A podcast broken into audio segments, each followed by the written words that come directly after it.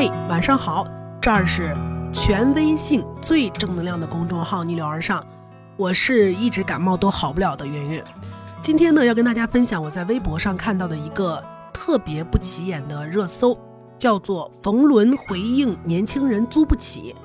嗯，冯仑可能有一些小朋友会不知道，就是一个中国著名的企业家、房地产商，你这么理解就行。点开一看，是冯仑在接受采访的时候被问到：“你怎么看待？”房租上涨的问题，他回应说：“北京也好，上海也好，其实房子很多，说租不起的只是要求高啊。就好像很多人找不到媳妇儿，如果说你只要找女人、活人，那满大街都有。这句话呢，你初听好像挺对的，但仔细一品，你就会发现其实很流氓。有一项针对十八岁到三十五岁的年轻人的调查显示，说百分之八十二点一的人就觉得房租给自己带来的经济压力太大，难以承受。”其中又有百分之二十点七的受访年轻人说，每个月的房租占到月收入的一半及以上。那付出了这些高房租的年轻人，真的是要求太高吗？我本科毕业刚上班那会儿，为了省钱呢，跟人合租在金台路，然后那个时候的公司在望京，当时的房租是我收入的三分之一。每天早上七点钟，只要闹钟一响，我就得快点爬起来去刷牙洗脸，然后冲到地铁站去排队。因为不排队你挤不上，然后这么一排，大概过三次地铁，我就可以被后面的人挤上去了。然后到芍药居下地铁，去个固定的地点去坐公司的班车，到公司刚好是九点二十，留十分钟，我还可以稍微收拾一下心情。有时候早上会起晚，哪怕晚十分钟，我就只能披头散发的冲进地铁站。到了公司之后呢，就偷偷摸摸的去把自己藏在那儿的一套洗漱用品拿出来。到厕所去刷牙洗脸，特别囧。但是如果不这样做的话，就会迟到。然后到了办公桌，就是劈头盖脸的一天工作。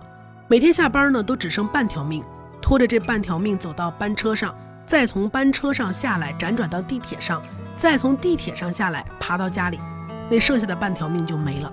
看时间，那时候应该是八点多，快九点，已经没有任何精力说去收拾房间。我那时候连电视剧也不看，太累了。基本上就是吃个快餐，用尽最后一格电去洗澡，然后倒头睡觉。每天下班的时候呢，在地铁上都能够看到跟我一样疲惫而且神情麻木的年轻人，他们就靠在那个车厢上去刷个手机，就享受在车厢里面这短短的几十分钟的自由，去放松自己。那时候我就告诉自己说，以后我绝对不过这样的生活。然后每天回到家呢，就感觉自己已经被榨干。没有任何精力去学习、去反思、去做什么提升，每天都像一个机器人一样去奉献出自己那几个小时的不值钱的时间，然后就这样日复一日、年复一年。周末洗衣服，每次都要跟隔壁的那个小姐姐一起把洗衣机从客厅给拖到卫生间的门口。为什么？因为卫生间太小，根本放不下那个洗衣机，所以我们每次都要手动操作去把那个水管插上，把排水管放好。然而有一次呢，那个排水管就破了，然后那个洗衣机里面的水就漫的整个客厅都是，我们就很担心木质地板被泡坏，房东会扣我们的押金，我们就拿毛巾、床单扔在地上，疯狂的去擦地板。那个时候我也告诉自己说，以后绝对不过这样的生活，付出三分之一去租房，其实我已经很奢侈了。然而我的要求高吗？我过得好吗？其实每个北漂的年轻人都懂。生活根本就没有给我们什么选择。你想便宜点儿你就住在五环外；你想住得好一点你得去吸那个自如的甲醛；你不想被骗，就要交一个月的房租给中介；你想省这个钱，就得跟那些像黑社会一样的黑中介去打交道。地板上稍微有个划痕，房东就要扣你的押金；马桶坏了，他说没关系，你再停几天，凑合使。房子没到期，就得准备好时刻被骚扰，配合中介看房。刚到期你就得跟房东斗智斗勇，希望他别涨价。但凡房子的哪个方面好一点儿，都要加钱加钱加钱。贴了地砖的房子就等于精装修，步行半个小时内都算是紧邻地铁。通州的房子都算靠着国贸。你跟中介看房，稍微挑一点毛病，他就会特别礼貌的跟你说：“这个价格咱们真的找不到更好的了。”对你想起来你没钱，这时候你说住地下室，不好意思，北京已经取缔所有的地下室的存在了。所以，就像冯仑说的，穷人就不该要求好地方，甚至就不该来这个地方，因为大城市很无情的，适者生存，强者才能赢。有钱呢，你可以香车宝马，没钱的你就去地下室，再不济你滚出北京。可是我们作为人，想吃点肉，你告诉我说不该这么多要求，穷人就应该顿顿吃白菜，合适吗？让人希望破灭，预期降低，才能拥有那么一点点幸福感，这样的要求不变态吗？我一个朋友曾经说过一句很心酸的话，他的房东买了一套又小又破的学区房给孩子上学时，然后呢自己带着全家住在一个大豪宅里面，把这个小破学区房租给了我的朋友，每个月房租五千五。签合同的时候，房东说：“哎呀，正好够我家孩子的零花钱。”然后我朋友说：“没想到。”自己年纪轻轻就已经给人家养孩子了，然而今年房东跟他说要涨价，涨一千，可能是小孩的零花钱不够了。在京租房房租每年上涨是必然的一个事情，但是去年的涨幅特别明显，某一些热点地区涨幅已经超过百分之三十。我们看不到的是，又有多少年轻人会在房租上涨的那个晚上，再把家往外搬一环？从九年前到今天，我们的关注点渐渐的从买不起房到现在的租不起房。我们真的只是在谈住房的问题吗？实际在本质上，这是一个权利的问题，那就是我们到底还有没有通过自己的努力去改善生活，甚至过上理想生活的权利？很明显，这种权利已经被高房价和高房租挤压了，甚至剥夺了。房租继续上涨，首先撑不住的人口肯定是低收入群体，这部分群体可能是保洁，可能是维修，也可能是服务员或者送外卖的。因为他们的职业限制了他们的薪资，所以一旦房租上涨，他们连城中村都住不起的时候，就只能被迫离开。可是离开城市，就等于离开了工作的机会和生活的希望。否则，当初他们也不会选择背井离乡。当一个城市的最低收入人群减少的时候，你就会发现生活成本提高，因为没有人送外卖了，也没有人愿意上门打扫了，所以这时候生活的压力就会增强，而后果也很简单。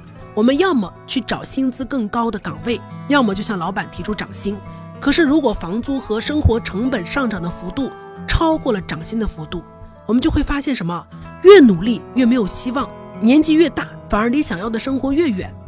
然而，仅仅是实现不了理想吗？如果说公司老板的用人成本增大，他很有可能会裁员。那时候呢，年轻人会面临这样一个问题：昨日买不起房，今天租不起房，明天彻底绝望。那个时候可能才会明白，原来中国的阶层早就固定，我就是一个根本没有办法爬上来的底层啊，所以我只配拥有这样的生活。我记得很多年前《蜗居》这部剧里面有一段台词特别红，这段台词是这样说的：每天一睁开眼，就有一串数字蹦入我的脑海，房贷六千，吃穿用度两千五，冉冉上幼儿园一千五，人情往来六百，交通费五百八，物业管理费三四百。手机电话费两百五，还有煤气水电费两百，也就是说，从我苏醒的第一个呼吸开始，我每天至少要赚四百块，这就是我活在这个城市里的成本。这些数字逼得我一天都不敢懈怠，根本就来不及去细想未来的十年。蜗居是八零后才有的烦恼，九零后没有这种烦恼了，他们没有房贷，他们的痛苦是房租。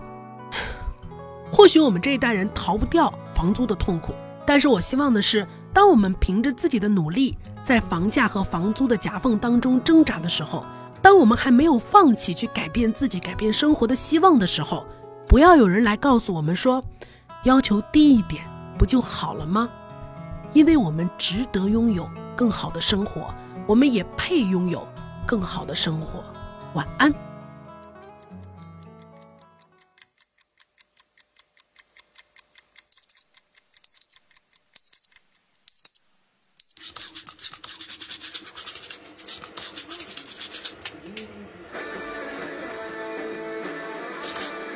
章可以关注我们的公号“逆流而上”，流就是刘媛媛的流。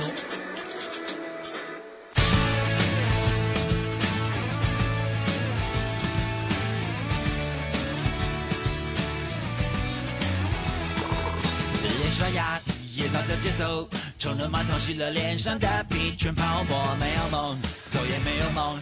镜子里的陌生人已经不再做梦，想刻钟变成打卡钟。担心倒慢的人生流逝在这阵中，进行曲过滤的平庸，活得像是一句标语，押韵而不从。午餐是随便还是都好，还是跟你一样的任何一种。习惯了很久以前，我是很有想法，逐渐心跳很执着，相信在夜空追风，现在是害怕相逢，耽误了谁和谁的要求，一天一天看日升日落，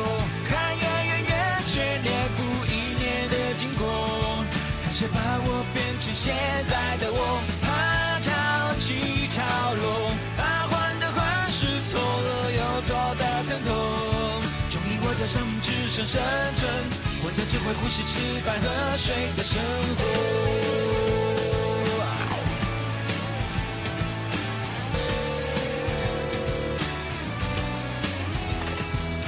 小时候，只要看天空，睁着八眼就觉得全世界都拥有。长大了，拥有的更多，为何感觉到越来越匮乏，越贫穷？那一年，吃出去自由，现在只能追逐着涨不停的石油，是不是？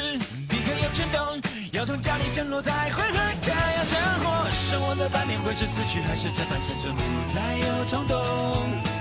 闭上眼就能感觉生命正在一分一秒飞奔远离我。还不如一只昆虫，至少能碰见展翅，飞向那北斗的天空。一天一天看日升日落，看月圆圆缺年复一年的经过，开始把我变成现在的我，怕潮起潮落，怕患得患失，错了又错的疼。生命只剩生存，活着只会呼吸、吃饭喝水的生活。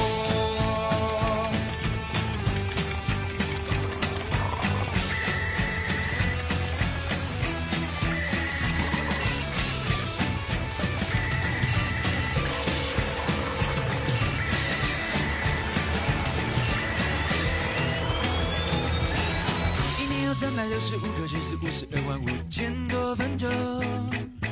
一生有三十四亿五千六百七十八万九千下脉搏。为爱出生之后，生命要怎么挥霍？直到我化成烟的时候，一天一天看日升日落，看月圆月缺年复一年的经过。看谁把我变成现在的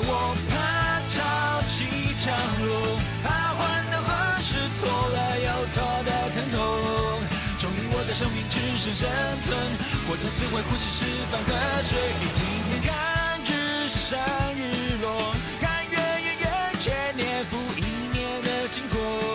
曾经我也那么独一无二，怕潮起潮落，怕患得患失，错了又错的疼痛。